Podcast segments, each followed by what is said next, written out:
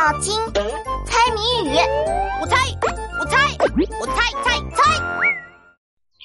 两只黄鹂鸣翠柳，早上好呀，老朋友。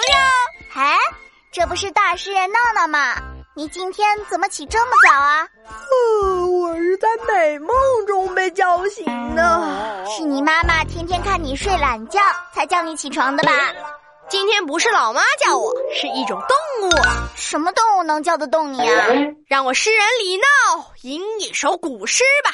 你来猜是什么动物？头上红冠不用裁，满身雪白走将来。平生不敢轻言语，一叫千门万户开。是什么？头上戴大红冠，一叫人家就开门。啊，我知道是什么动物。我也用一首诗来回答你：公鸡公鸡真美丽，大红冠子花外衣，油亮脖子黄金脚，每天清早窝窝啼。哇，想不到呀，王静静，你也是诗人，那我们可以切磋切磋，交流交流。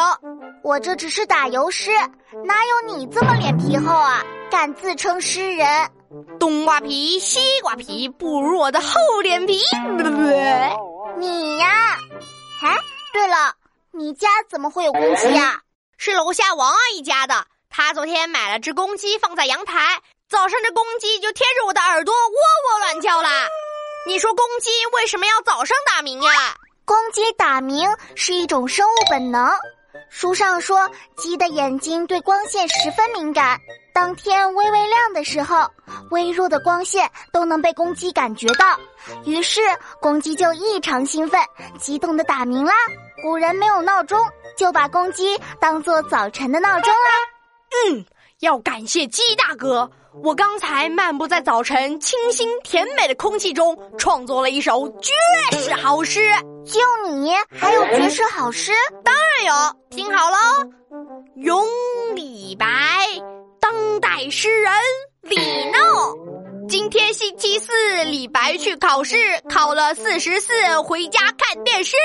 嗯，闹闹，我给你五毛钱，你不要再写诗了，好不好啊？哇！我靠，写诗竟然赚到了五毛钱，那我要写更多的诗。娜娜，你要是再在我面前念诗，我要你赔偿精神损失费。哪有这么夸张呀？同学们，别走开！